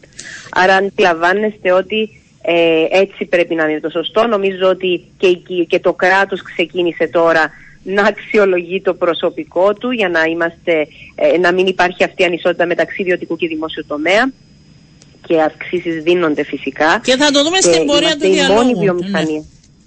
Συγγνώμη, είμαστε και η μόνη βιομηχανία, κυρία Παπαντονίου, να θυμίσω, που περάσαμε και κατώτατους μισθούς μέσα σε νομοθεσίες για να διασφαλίσουμε ε, ότι θα είναι ε, εξασφαλισμένοι αυτοί που θα εργαστούν στον τουρισμό και δεν θα δίνει ο καθένας ό,τι Ναι. θέλει. Αλλά από μόνη της η έλλειψη προσωπικού δεν μπορεί, αναιρεί όλα αυτά που λένε και όλο τον λαϊκισμό. Από τη στιγμή που ε, δεν έχεις έλλειψη προσωπικού και για 50, 100, 200 ευρώ μπορεί ο άλλος να πάει στο διπλανή επιχείρηση, στο διπλανό ξενοδοχείο. Και γίνεται αυτό. Είναι μια Μα είναι πολύ πραγματικότητα. τα 200 ευρώ, Άρα είναι πολύ αντιλαμβάνεστε σημαντικά ότι για τον κάθε εργαζόμενο, κυρία Ακριβώς Ψιλογέννη. για όλους μας, για να εξαρτάται από τη θέση του καθενός Ναι. μας. Άρα αντιλαμβάνεστε ότι από τη στιγμή που υπάρχει έλλειψη προσωπικού, ναι, θα δοθούν και μισθοί και καλή μισθή και θα δώσει ο ένας Ευχόμαστε. περισσότερο από τον άλλο για να πάρει προσωπικό, για να μην μειώσει την παρεχόμενη ποιότητα στην, ε, στην, ε, στην επιχείρηση του. Και ο, ο τουρισμός μας, μην ξεχνάμε, είναι η ποιότητα που παρέχουμε. Είτε σαν επιχείρηση, είτε σαν προορισμός, είτε τις υποδομές μας. Είναι οι εμπειρίες και η, ποι- η, η ποιότητα των εμπειριών και των υπηρεσιών μας. Ναι. Διαφορετικά δεν θα είμαστε ανταγωνιστικοί και δεν θα παραμείνουμε στο διεθνές παγκόσμιο τουριστικό στερέωμα. Αυτό πρέπει να το αντιληφθούμε όλοι, Όλοι. μας. Κάτι μου λέει ότι θα τα πούμε εκ νέου πολύ σύντομα όταν αρχίσει ο διάλογος επί της ουσίας με τους εργαζομένους. Ευχαριστώ κυρία Ψιλογέννη, να είστε καλά. Καλό σας είστε μεσημέρι. καλά. Πάμε σε διαφημίσεις και επιστρέφουμε. Έγινε μεγάλη συζήτηση για την εφαρμογή του συστήματος πληρώνω όσο πετώ με το οποίο θα πρέπει να εξοικειωθούμε όλοι μας. Ε, μιας και θα αρχίσει να υλοποιείται πέραν από το Δήμο Αγλαντζάς που γνωρίσαμε και παρουσιάσαμε σε ολόκληρη την Κύπρο. Υπήρξε μια παρουσίαση από τον Δήμο Αραδίπου την περασμένη εβδομάδα μελέτης ε, που γίνεται αναφορά για πάγιο κόστος 180 ευρώ τον χρόνο σε κάθε νοικοκυριό είτε ανακυκλώνει είτε όχι και επιπλέον χρέωση 140 περίπου ευρώ οι ανάγκες όπως υπολογίστηκαν για αγοράς σακούλας των uh, σύμμικτων αποβλήτων. Ε, αριθμοί που σίγουρα ε, δείχνουν πως δεν διευκολύνουν την καθημερινότητα του πολίτη. Είναι ένας καλός γνώστης του συστήματος και κατά πόσον αυτό μπορεί να εφαρμοστεί αλλά και πόσο τελικά θα μας κοστίζει είναι ο νυν δήμαρχος Αγλαντζάς, ο κύριος Ανδρέας Κωνσταντίνου. Καλό σας μεσημέρι κύριε Κωνσταντίνου. Καλό μεσημέρι κύριε Παπαντονίου, σε εσάς και στους ακροατές σας ίσως δεν έπρεπε να βιαστούμε και να αντιδράσουμε ή να δυσανασχετήσουμε από μία μόνο μελέτη και να βάλουμε τα πράγματα. Τι γίνεται, πού βρίσκεται όλη αυτή η προσπάθεια; Ε, εντάξει, να σας πω ότι οι αριθμοί που έχουν ακουστεί στην, στις μελέτες στην Επιτροπή Περιβάλλοντος της Βουλής είναι αριθμοί που ζαλίζουν και όχι μόνο ζαλίζουν τους πολίτες αλλά μας έχουν ζαλίσει και εμάς εδώ στο Δήμο Αγλαντζάς που τα τελευταία χρόνια γίνεται τεράστια προσπάθεια για να αγκαλιάσουν οι πολίτες το, το σύστημα, κάτι το οποίο έχουμε καταφέρει στο, σε πολύ μεγάλο βαθμό και με την τεχνογνωσία μας προσπαθούμε να φανούμε ωφέλιμοι για ολόκληρη την Κύπρο. Ε, θεωρώ ότι το πρώτο φάουλ ήταν ότι στην Επιτροπή Περιβάλλοντος η Ένωση Δήμων έχει επιλέξει να καλέσει για να ακουστεί μια μελέτη αφιβόλου ποιότητας μελέτη, αν μου επιτρέψετε να πω, ε, από έναν από ε, από το Μετσόβιο Πολυτεχνείο και δεν έχει καλέσει τον μοναδικό Δήμο της Κύπρου που εδώ και τέσσερα χρόνια εφαρμόζει το πληρώνω στο πετό. Δηλαδή γίνει, γίνει και μια συζήτηση στην Επιτροπή Περιβάλλοντος για γιατί μας χωρίς τελικά, εμάς. ναι, δεν, δεν πήρατε εξήγηση γιατί δεν κληθήκατε εσείς τελικά; Δεν βρήκα το χρόνο να ψάξω το γιατί. Μάλιστα. Από την αλήθεια, έχει 4-5 μέρες καθημερινά. Είμαι σε σταθμούς, είμαι σε ραδιόφωνα. Έχω κάνει έναν άρθρο, έχω μιλήσει για να καθησυχάσω τον κόσμο. Είναι γιατί πετυχημένο στο Δήμο Αγλαντζάς ή έχουν δημιουργηθεί και αυτό δεν είναι προς εσάς. Υπήρχαν προβλήματα στην αρχή, τα ξέρουμε όλοι, το θυμάμαι που συζητούσαμε όμως στην πορεία και οικονομικά με τις τιμές τις οποίες θα μας πείτε και το κόστος ε, είναι βιώσιμο αυτό το πρόγραμμα; Όντως, μπορούμε να πούμε ότι έχουμε περάσει από χίλια μύρια κύματα στο Δήμο Αγλαντζάς για να είμαστε το 2024 και να συζητούμε για το πρόγραμμα Πληρώνω στο Πετό. Ε, δεν ήταν τίποτα εύκολο. Στην Κύπρο καμία αλλαγή δεν είναι εύκολη. Ε, το έχουμε ως λαός νομίζω στις αλλαγές να, να απαντούμε με την πρώτη λέξη το όχι. Ήταν πολύ δύσκολο για να πείσουμε τον κόσμο, αν και ο Δήμος Αγλαντζάς ήταν ένας ε, Δήμος πολύ ευαίσθητος οικολογικά και ήταν νούμερο 2 Δήμος στην ανακύκλωση από ε, τα στοιχεία που δίνει η Green Dot. Ναι. Τώρα φυσικά ο Δήμος Αγλαντάς είναι νούμερο 1 Δήμος στην ανακύκλωση γιατί κανένας δημότης ε, δεν βάζει ανακυκλώσιμα υλικά σε αυτήν την μόρφη σακούλα αφού την αγοράζει σε ψηλή τιμή. Ε, θεωρούμε ότι με καλή ενημέρωση και ήδη αρκετός κόσμος στην Κύπρο γνωρίζει το σύστημα ε, θα είναι εφικτό να υλοποιηθεί σε όλους τους Δήμους. Με ε, τι κόστος για να είναι βιώσιμο και να μην μπαίνουν μέσα είτε οι Δήμοι είτε οι εταιρείες; Εντάξει, έχουμε δει τα προβλήματα του δικού μας. Ο Δήμος Αγλαντζάς ε, ζημιώνει τα τελευταία δύο, ε, αυτό, χρόνια. Αυτό λένε κάποιοι, ότι υπάρχει και ζημιά. Άρα, μήπως πρέπει να αναθεωρηθούν ε, οι τιμές. Αυτοί οι κάποιοι που, που λένε ότι υπάρχει ζημιά στο Δήμο Αγλαντζάς και ρίχνουν ευθύνες στο πρόγραμμα, είναι αυτοί ήδη οι κάποιοι που για πολλούς και διάφορους λόγους δεν προχωράνε το πρόγραμμα στους Δήμους τους. Άρα ουσιαστικά η ζημιά του Δήμου Αγλαντζάς είναι επειδή δεν έχουν την πολιτική βούληση ή την τόλμη μερική να τα βάλουν με το κατεστημένο και να γίνουν οι αλλαγές που, που προνοεί και πρέπει να γίνουν στον τόπο μας. Γιατί δεν θα έχει και Δήμο να παίρνουν τις σακούλες, ξέρετε, θυμάστε κι εσείς, το ζήσατε. οι αγλαντζότε που παίρνανε τις τσάντε τους και πήγαιναν σε κάδο άλλου Δήμου και τις πετούσαν. Έτσι. Υπήρχαν και αυτές οι εικόνες. Ασφαλώς, όταν μπει η τάξη που υπάρχει τώρα στο Δήμο Αγλαντζάς και όλοι οι κάδοι, οι πράσινοι, οι μεγάλοι είναι κλειδωμένοι. Όταν κάποιος πηγαίνει από την Αγλαντζά στο Στρόβολο να πάρει τα σκουπίδια, δεν θα έχει αυτή τη δυνατότητα. Άρα αντιλαμβάνεστε ότι αυτή η οικονομική ζημιά που ήταν η γνώση μας στο Δημοτικό Συμβουλίο, στοχευμένο το πρόγραμμα στο Δήμο Αγλαντζάς, δεν νομίζαμε ότι από την πρώτη χρονιά και από τη δεύτερη θα ήταν όλα με λιγάλα ε, αλλά τουλάχιστον θέλουμε βοήθεια και από το Υπουργείο που ήταν δίπλα μας τα προηγούμενα χρόνια. Την, την νέα Υπουργό ακόμα δεν την είδαμε. Έχω εδώ και ένα μήνα προσπαθώ να επικοινωνήσω μαζί της για μια συνάντηση φαίνεται είναι, έχει βαρυφορτωμένο πρόγραμμα, δεν τα έχουμε καταφέρει, αλλά ο κύριος Καδής και του βγάζω το καπέλο ήταν πολύ βοηθητικός, επέμενε πολύ, γι' αυτό έχει περάσει και νομοθεσία. Βάσει νομοθεσίας 36 έπρεπε όλοι οι Δήμοι να ακολουθήσουν το πληρώνω στο πετό. Ω συνήθως στην Κύπρο δώσαμε παράταση. Τώρα πότε; Φαίνεται. Ναι, πότε. Ε, στο, Δήμο, στο Δήμο Αγλαντζά που έχω οριστεί πολιτικά υπεύθυνο ναι. για το. Στο, συγγνώμη, Δήμο Λευκοσίας πλέον, ναι. Αλλά και για Δήμο Στρογόλου που έχω οριστεί από τους συναδέλφου δημάρχους πολιτικά υπεύθυνο για να το τρέξω. Είπαμε για πρώτη πρώτη το 25. Άρα αντιλαμβάνεστε με τις εκλογές όμως είναι θέμα Δεν είναι πολύ χρόνο όμως. Είναι δέκα μήνες πριν. Ε, τα προβλήματα σας είπα τα γνωρίζουμε από πρώτο χέρι στην Αγγλαντζά. Ξέρουμε τι προβλήματα θα Ποιο θα είναι το πρώτο Άρα... πρόβλημα που θα έχουν να αντιμετωπίσουν οι Δήμοι, Την το αντίδραση των πολιτών. Γιατί εγώ είμαι βέβαιος ότι ε, το μοναδικό εργαλείο που έχουμε στο πηγή αυτοδιοίκηση για να φτηνίσουμε το κόστος των πολιτών είναι το, το, η φορολογία σκευάλων. Άρα, όταν εξηγήσεις του, του Δημότη ότι αναπόκειται στον ίδιο να αποκτήσει μια οικολογική ευαισθησία για να γλιτώσει λεφτά από το πορτοφόλι του, θεωρώ αυτό, οι αυτέ οι αντιστάσεις θα καυτούν από την αρχή. Και στο Δήμο Αγλαντζά είχαμε πολλές αντιστάσεις και αντιδράσεις. Αλλά τώρα όλοι που ακούνε τα άλλα τα ποσά που λένε για αυξήσεις και για πάνω, για τεπάγια, για ακριβή σακούλα. Θα είναι από την αρχή, ε, μήπως αυτά τα ποσά που είναι και λίγο ίσως υπερβολικά ακούγοντας τα, θα πρέπει να δοθούν, να πληρωθούν στο πρώτο στάδιο μέχρι ε, να αλλάξουν τα δεδομένα ή από την αρχή θα είναι χαμηλότερο το κόστος; Εντάξει, είναι θέμα παιδείας. Όσο καλύτερα το εμπεδώσει ο πολίτης, θα πληρώνει λιγότερα. Αλλά από την αρχή θα έχουμε αυξημένα έξοδα, αλλά δεν θα τα φορτωθεί ο πολίτης. Αφού υπάρχει από το Ταμείο Ανάκαμψης κονδύλι 25 εκατομμύρια, θεωρώ μπορεί να αυξηθεί και λίγο το, το κονδύλι για να καλύψει όλες τις ανάγκες που είναι έξοδα one-off.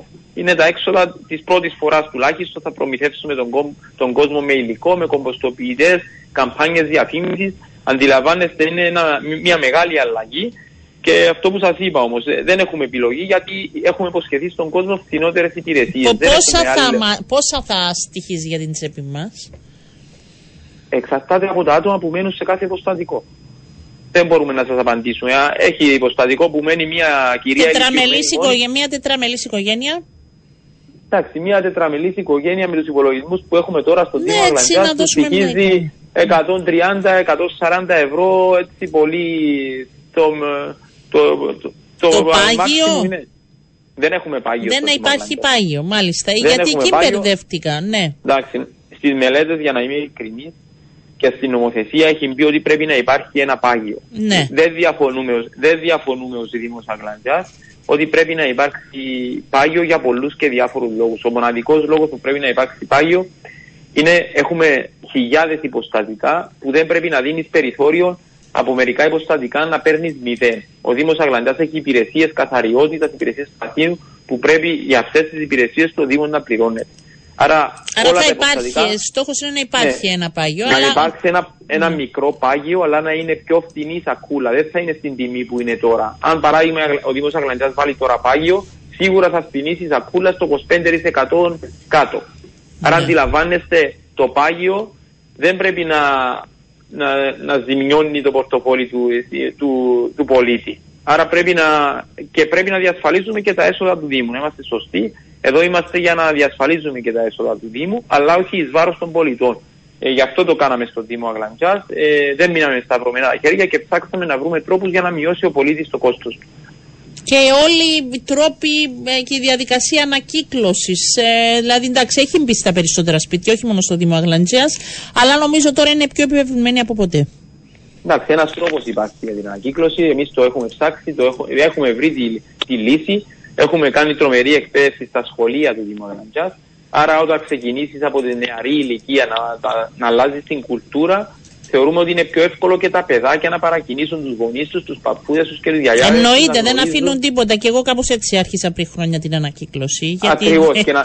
πολλά σπίτια νομίζω από τα να παιδιά. Δείτε και τα, και τα σπίτια τα δικά μας που έχουν τρεις κάδους και γνωρίζει το παιδάκι τι θα βάλει στον κάθε κάδο, νομίζω αυτή η ζημιά οικονομική που, που έχουμε επενδύσει για να φτιάξουμε αυτή την κουλτούρα είναι μηδαμινή μπροστά στα πολλαπλά ωφέλη που θα έρθουν στο μέλλον. Ε, επειδή είστε και υπεύθυνος για, και για τον uh, Δήμο Λευκοσίας και για Στροβόλου, δύο μεγάλους Δήμους, ε, είναι εφικτός ο στόχος που βάλετε για πρώτη πρώτη το 25? Ε, θεωρώ ότι δεν έχουμε άλλη επιλογή. Ναι, ναι. Θα δυσκολευτούμε, αλλά όταν δεν είναι πρώτη πρώτη του 25 θα είναι πρώτη πρώτη του 26. Δεν μπορεί να τιμολογήσεις τον κόσμο μισή χρονιά με τιμολόγιο και μετά να πας στις σακούλες. Ε, θέλουμε να κάνουμε αρχή από την πρώτη πρώτη του 25. Αυτό που σας έχω πει όμως. Ε, για να έχει επιτυχία το πρόγραμμα, πρέπει ο πολιτικός προϊστάμενος σε κάθε Δήμο να στηρίξει, Να στηρίξει. Και, να, και κάτι που θέλω να σας πω, επειδή είναι και περίοδος εκλογών, Ναι. ε, και βλέπω πολλούς συναδέλφους ε, που ε, θέλουν να είναι υποψήφοι, καινούργοι, υφιστάμενοι.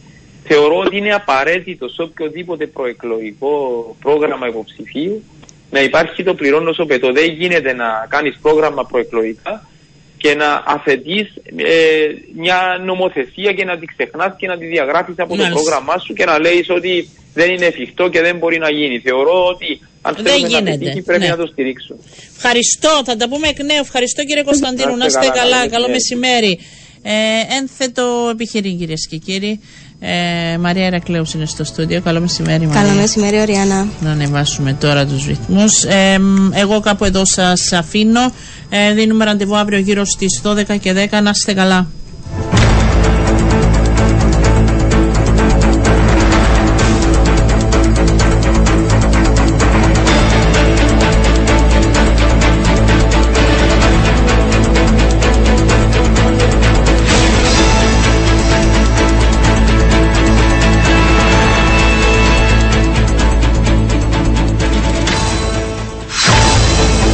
Το ένθετο επιχειρήν είναι μια χορηγία της Eurobank Κύπρου.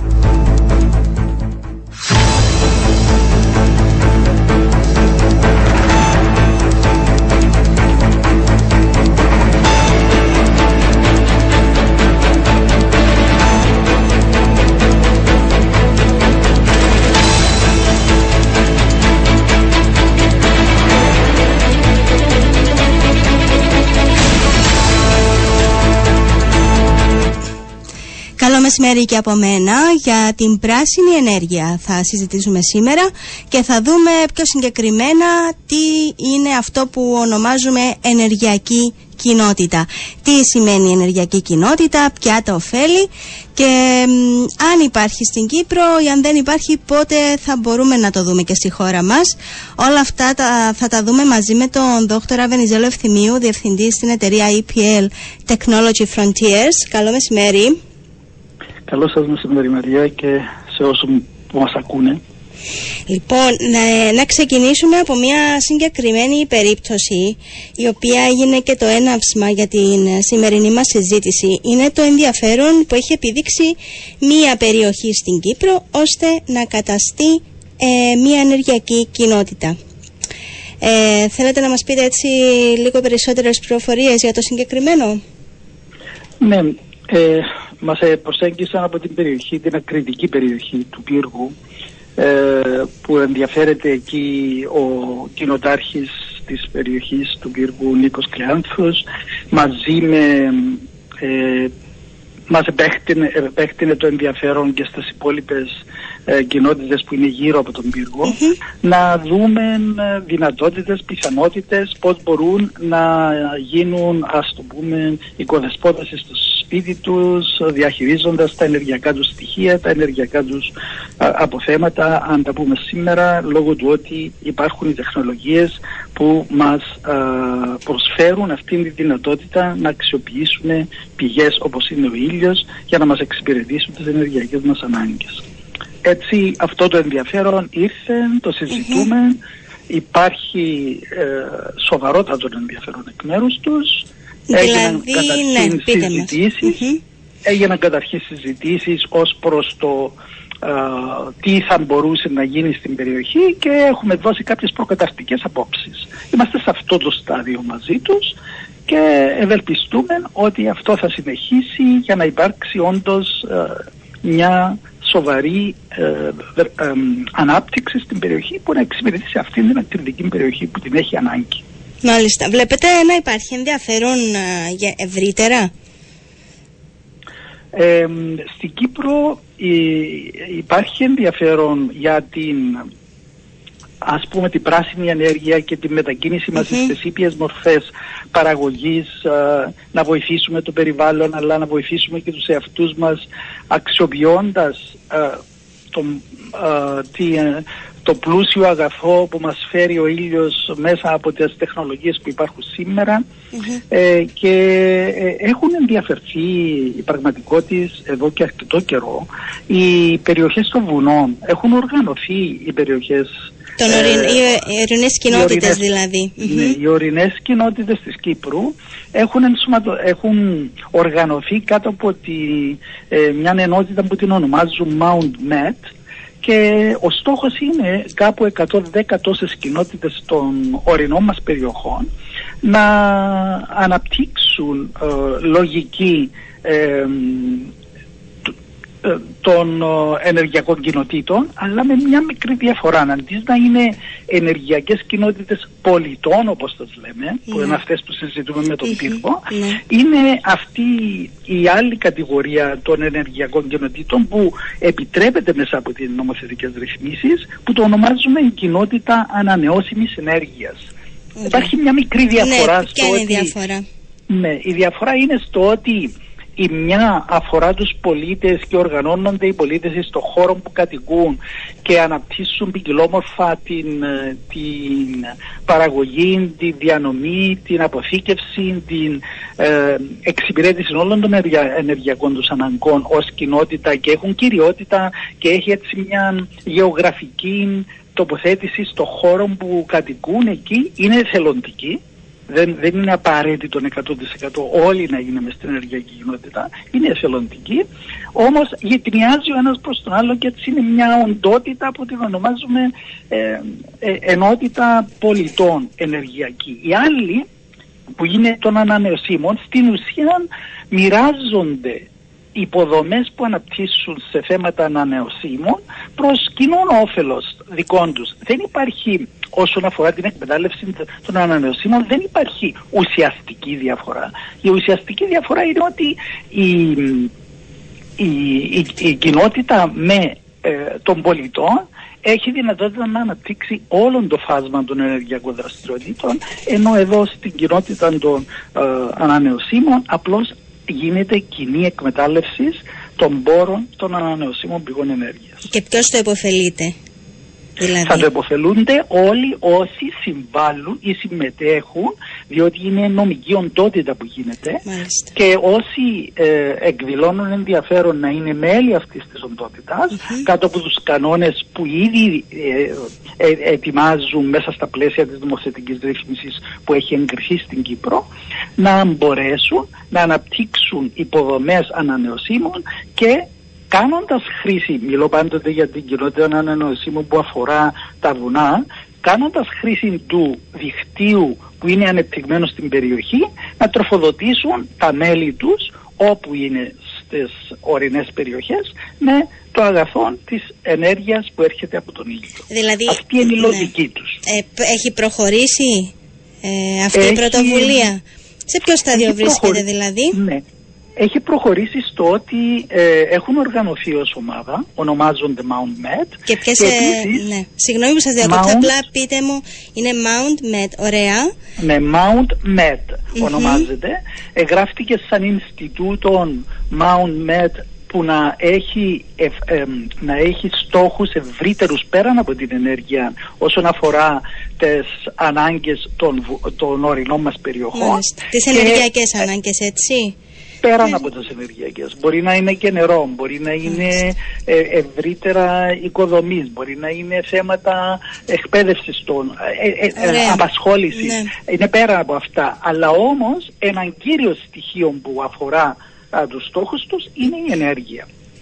Πείτε μας, μπορείτε να μας πείτε ποιες ε, κοινότητες συμμετέχουν; Είναι όλες, οι, είναι όλες οι κοινότητες των ορεινών περιοχών και οι 110 Τώρα έτσι έχουν κάνει ε, την αρχική τους σύνθεση, έχουν οργανωθεί κάτω από αυτόν το Mount Net, το οποίο ε, και κάποια χρήματα ε, για να γίνουν κάποιες καταρχήν ε, μελέτες ως προς, το, ως προς τον τρόπο που πρέπει να οργανωθούν και να αναπτυχθούν. Αυτά τα χρήματα ήρθαν από την Ευρωπαϊκή Ένωση. Υπήρχε κάποια δυνατότητα χρηματοδότησης ε, και έχουν ε, αξιο, αξιοποιηθεί ε, ειδικοί της Ευρώπης που ήρθαν, έχουν ολοκληρώσει τον περασμένο Σεπτέμβριο τις πρώτες μελέτες που υπάρχουν και υπάρχουν αυτές οι μελέτες όσον αφορά τον τρόπο που οι κοινότητες στο βουνό μας, των ορεινών μας περιοχών μπορούν να οργανωθούν και να εξυπηρετήσουν τους εαυτούς τους. Και στις δύο περιπτώσεις ε, μας έχετε αναφέρει ότι έχουν γίνει κάποιες ε, μελέτες. Ε, Ωραία. Τι γίνεται από εκεί και πέρα; Υπάρχει πρόσφορο έδαφος για να προχωρήσουν; Α, εδώ να πούμε ότι ε, υπάρχει, υπάρχουν μερικά εμπόδια στο ότι η νομοθεσία στην Κύπρο που απορρέει από ευρωπαϊκή οδηγία έχει εγκριθεί. Έχει ναι. εγκριθεί ως, νομοθετική, ως νομοθετική ρύθμιση, έχει μετατραπεί σε, σε εθνικό Όμως δεν έχουν εγκριθεί ακόμη οι κανονισμοί οι οποίοι είναι μπροστά στη ΡΑΕΚ, στη Ρυθμιστική ναι. Αρχή Ενέργειας της Κύπρου για να εγκριθούν και να, μπορέσει, να, να μπορέσουν να οργανωθούν οι κοινότητες και να λειτουργήσουν. Χωρίς τους κανονισμούς δεν μπορούν να λειτουργήσουν. Άρα όλες οι δράσεις και οι, οι, οι οι οργανωτικοί πρωτοβουλίες που γίνονται ε, γίνονται σε, σαν προετοιμασία στο να μπορέσουν να οργανωθούν και να αναπτυχθούν όταν οι κανονισμοί δημοσιευθούν και μπορούν να εφαρμοστούν. Ε, ναι. Τούτο είναι το ένα σκέλος του εμπορίου ναι. που υπάρχει. Το δεύτερο πολύ σημαντικό είναι ότι ενεργειακές κοινότητες πολιτών για να μπορέσουν να είναι αποδοτικοί ε, πρέπει να υπάρχουν αυτές που ονομάζουμε στα δίχτυα έξυπνες λύσεις.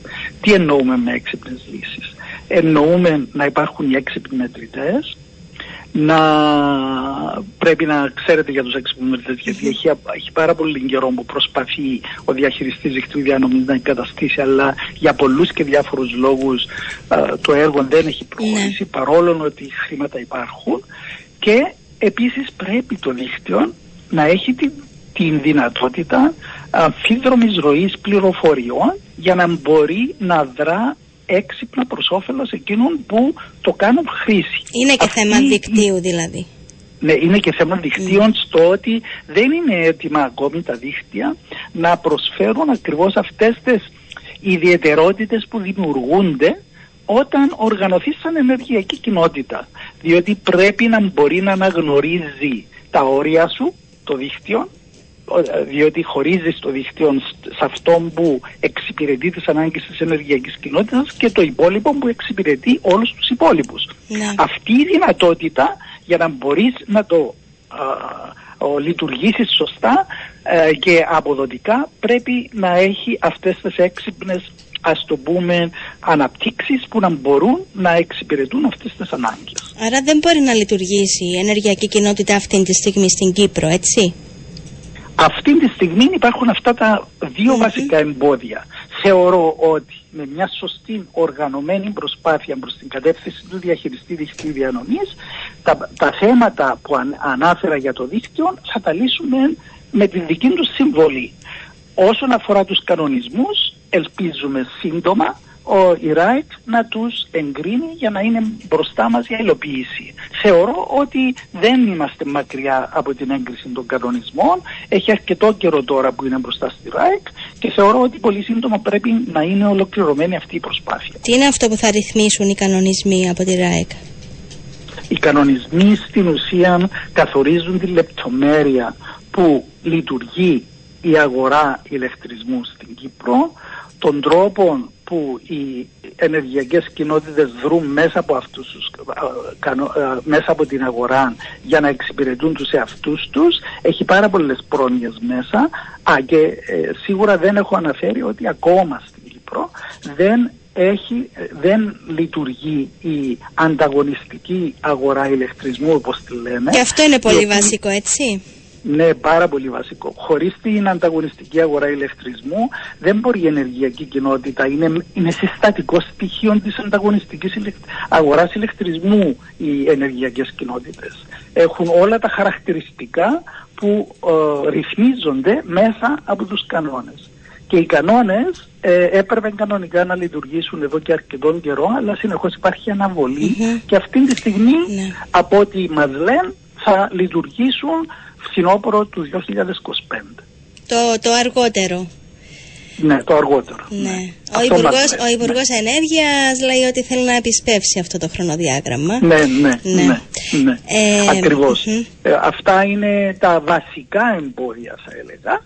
Και το τελευταίο μου θα έλεγα το, το οποίο ε, σε εμάς που εξαρτάται είναι ότι υπάρχει ακόμα ε, ανοριμότητα και στις κοινότητες τις ίδιες αλλά και στην αγορά να υποστηρίξει και να, ε, να υποστηρίξει αυτή την, λει- την οργάνωση και λειτουργία της ενεργειακής κοινότητας. Τι Ότι- εννοείται, τι εννοείται ακριβώς; Εννοώ ότι οι πολίτες εμ, ε, ε, δεν έχουν α, ακόμη συνειδητοποιήσει ότι θα μπορούσαν να είναι κυρίαρχοι των ενεργειακών τους ο, δυνατοτήτων και οντοτήτων για να μπορούν να οργανωθούν και να αναπτυχθούν το ένα αλλά και η ίδια η αγορά δεν έχει την τεχνογνωσία αυτή τη στιγμή για να μπορέσει να λειτουργήσει προς όφελος των κοινοτήτων. Διότι οι κοινότητες, ο κοινοτάρχης ας πούμε, η το χωρητική αρχή, δεν έχουν την τεχνογνωσία για να οργανωθούν σε ενεργειακές κοινότητες και να κάνουν αυτά που πρέπει να κάνουν με βάση τους κανονισμούς.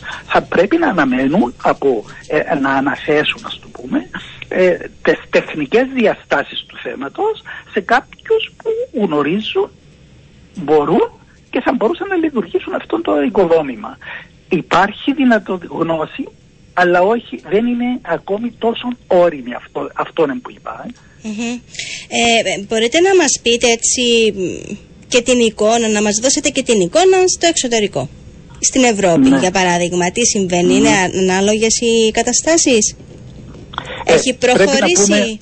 Πούμε- Ναι, πρέπει να πούμε ότι η νομοθετική ρύθμιση ισχύει για όλους το ίδιο. Δηλαδή ότι ε, είναι, τα, είναι οδηγία ευρωπαϊκή που ισχύει για όλα τα 27 μέλη της Ευρώπης και ε, όλοι έχουν πάρει το έναυσμα να προχωρήσουν. Αλλά αρκετοί πρωτοπόροι έχουν προχωρήσει σε ενεργειακές κοινότητες πριν την έκδοση των Α, νομοθετικής μάλιστα. ρύθμισης ακόμη Ναι. και έχουμε όριμες καταστάσεις. Ας πούμε, στη, και, α, μπορώ να πω ότι η πιο όρημη είναι στην Αγγλία, θα έλεγα, σε, στις ευρωπαϊκές, ε, ε, ευρωπαϊκούς χώρους, Μάλιστα. αλλά όμως υπάρχει έντονη δραστηριότητα. Α, α, στην Ελλάδα έχει, έχει εγκρίνει κανονισμούς και νομοθετική ρύθμιση πριν την έκδοση της οδηγίας. Η Ελλάδα. Πιο μπροστά η Ελλάδα. Είναι πιο Σε- μπροστά. ναι, ναι, είναι ναι. πιο μπροστά και επίσης έχουμε πάρα πολλή εμπειρία στην οργάνωση των ενεργειακών κοινοτήτων ε, μέσα στις κάτω χώρες, δηλαδή στην περιοχή της Ολλανδίας, ε, Βέλγιο, εκείνη την περιοχή υπάρχουν. Επίσης, ε, Δανία, Σουηδία, Νορβηγία υπάρχει. Σίγουρα υπάρχει στη Γερμανία που έχει έχει παραδοσιακή ανάπτυξη, ας το πούμε κοινότητα, διότι έχει μέσα ε, η κάθε πόλη, η κάθε περιοχή ανέπτυξε όλα τα ενεργειακά της στοιχεία, όχι μόνο ηλεκτρισμό, αλλά και, και αέριων και νερών και όλες οι υπηρεσίες ήταν τοπικές, τοπικού χαρακτήρα. Έτσι, τέτοιες αναπτύξεις είχαν σε ιστορικά α- αναπτυχθεί κάτω από διαφορετικές συνθήκες. Η Ιταλία σήμερα δείχνει τρομακτική ενδιαφέρον προς αυτήν την κατεύθυνση και επενδύει πάρα πολλά λεφτά προς τις ενεργειακές κοινότητες. Ναι. Θέλετε να μας πείτε λίγο έτσι, ποιο είναι, δηλαδή πώς λειτουργεί μια ενεργειακή κοινότητα; Εγώ έτσι το έχω στο μυαλό με ένα φωτοβολταϊκό πάρκο, φωτοβολταϊκά στις στέγες των σπιτιών και καλύπτουν τις ε, ενεργειακές ανάγκες τοπικά. Αυτό είναι, είναι κάτι διαφορετικό; Ε, είναι κάτι περισσότερο. Στο ότι ε, αυτό που μίλησες είναι μόνο η πηγή της ενέργειας η οποία η ενεργειακή κοινότητα έχει τη δυνατότητα να αξιοποιήσει όλες τις οροφές που προσφέρονται να εγκαταστήσεις φωτοβολταϊκά και αν δεν είναι αρκετή η ενέργεια που παράγεται από τα οροφές και υπάρχουν ακόμα ανάγκη ενέργειας διότι μπορεί να έχεις ας πούμε το, ο- το οδικό δίκτυο, τα γραφεία της κοινότητας, τα, το νερό το οποίο ο, χρησιμοποιάς ε, ηλεκτρογεν- ε, ηλεκτροκινητήρες για να το μεταφέρεις. Ε, επίσης μπορεί να έχεις τοπική εμπορικών κέντρων που να μην έχει τη δυνατότητα να εξυπηρετήσει τον εαυτό του ή να έχεις τοπική, ε, τοπικές ε, ε, μικρές βιομηχανίες που να μην μπορούν να εξυπηρετούν 100% τον εαυτό τους. Σε τέτοιες περιπτώσεις όπου υπάρχει έλλειψη ας το πούμε ενέργειας να ικανοποιήσεις όλες τις ανάγκες σου ε, ε, η κοινότητα έχει τη δυνατότητα να χρησιμοποιήσει γη η οποία είτε ανήκει σε κάποιον ε, τοπικό παράγοντα ή είναι ε, χαλίτικη γη ας το πούμε και να βγάλει ειδική άδεια να εγκαταστήσει φωτοβολταϊκά στο χώρο αυτό κατά τρόπον οργανωμένων συνεργατικών δηλαδή στο ότι εκεί εκείνοι που έχουν έλλειμμα στην παραγωγή μπορεί να χρηματοδοτήσουν αυτή την ανάπτυξη. Και τούτα όλα είναι μέσα στους κανόνες της κοινότητας. Το πώς να οργανωθεί η κοινότητα, να αναπτύξει mm-hmm. όλους τους ενεργειακούς πόρους για να ικανοποιήσει 100% την ενεργειακή της δυνατότητα, ε, μια λογική που ε, να την αναπτύξει η κάθε κοινότητα ξεχωριστά. Και τούτο είναι η πλευρά της παραγωγής. Όμως υπάρχει και η πλευρά της διαχείρισης. Ναι. Διότι η διαχείριση είναι πώς αυτή η ενέργεια καταλήγει στο κάθε σπίτι και να μην υπάρχει παραλογισμός, να μην υπάρχει κακοδιαχείριση, να ικανοποιούνται όλες οι ανάγκες της κοινότητας κατά σωστών οικονομικών, τεχνικών και λειτουργικών τρόπων. Και επίσης χρειάζεται όπως ξέρουμε ο ήλιος α, λειτουργεί συγκεκριμένες ώρες την ημέρα. Ναι. Εμείς θέλουμε ρεύμα, θέλουμε ενέργεια ναι. ολόκληρο το 24ωρο. Άρα ε, χρειάζεται άρα, αποθήκευση, έτσι. Μπράβο. Έχει αυτόν τον λόγο η ενεργειακή κοινότητα, μπορεί να αναπτύξει συστήματα αποθήκευσης, μπορεί να έχει ηλεκτρικά αυτοκίνητα και να αν μπορεί να τα φορτίζει, είναι στη δικαιοδοσία της να εγκαταστήσει και φορτιστές και να εξυπηρετά την ηλεκτρική της κίνηση και ούτω καθεξής. Άρα είναι ποικιλόμορφες οι δράσεις που αναπτύσσονται σε μια ενεργειακή κοινότητα και όλα αυτά κάτω από μια σκέπη που είναι η κοινότητα. Και άρα μπορεί μέσα από αυτές τις διαδικασίες να δημιουργήσει και αυτό που λέμε τη συλλογική χρήση της ενέργειας που μπορείς να αξιοποιήσεις τον ετεροχρονισμό μας. Δηλαδή δεν είμαστε όλοι που χρησιμοποιούμε ε, ενέργεια ανά πάσα λεπτό κάποιος, ε, κάποιος μαγειρεύει τώρα, κάποιος μετά, κάποιος ανάβει το κέτολ του τώρα, κάποιος μετά. Αυτός ο ετεροχρονισμός τον αξιοποιήσει, τον αξιοποιήσει εσύ προς όφελος όλης της κοινότητας. Τούτο δημιουργεί οικονομίες χρήσης. Άρα αυτό θα είναι προς όφελος της κοινότητας και όλα αυτά έχει υπάρχει και ένα πολύ σημαντικό ότι καταναλώνεις την ενέργεια εκεί που την παράγεις. Ναι. Αυτό τι σημαίνει; Δεν φορτώνεις το υπόλοιπο δίκτυο της χώρας σου. Δεν, δεν έχεις απώλειες να μεταφέρεις από μακριά ενέργεια προς εσένα. Τούτο είναι άλλη οικονομία υποστήριξης σου. Και όλα συμβάλλουν στο εσύ σαν οντότητα να εξυπηρετήσεις και αυτούς που ονομάζουμε ότι είναι ε, ενεργειακά φτωχοί. Ε, δηλαδή στο ότι δεν μπορούν να ικανοποιήσουν τις ενεργειακές τους ανάγκες. Άρα χτυπά και τη φτώχεια της ενέργειας. Ναι, είναι πολύ σημαντικό. Όλα αυτά που μας έχετε αναπτύξει και εξηγήσει είναι πάρα πολύ σημαντικά. Αντιλαμβάνομαι ότι με τη λειτουργία ε, μιας τέτοιας ενεργειακής κοινότητας αυτόματα δημιουργείται έτσι καθίσταται και πιο ελκυστική για επενδύσεις ενδεχομένως έτσι προκύπτουν και άλλα ωφέλη για την κοινότητα στην πορεία. Ωστόσο, επίσης αντιλαμβάνομαι ότι είναι κάτι που θα δούμε σε, σε αρκετά χρόνια από σήμερα. Όχι, δεν είναι κάτι που θα δούμε ναι. σύντομα. Ναι, έτσι. Ναι, ναι. Ε, εντάξει, θα, θα υπάρχουν οι προτεργάτες, όπως σε ό,τι κάνουμε θα μπουν μπροστά, θα μάθουμε από αυτούς, θα οργανωθούμε καλύτερα. Απλώς ε, αφού εκκρεμούν διάφορα θέματα νομοθετικά και κανονιστικά, θεωρητικά δεν ε, είναι κάτι που μπορεί να, να γίνει άμεσα αυτό, αυτό λέω. Ναι, συμφωνούμε, αλλά τα, την επόμενη διετία, είμαστε στο 24 τώρα, ναι. έτσι.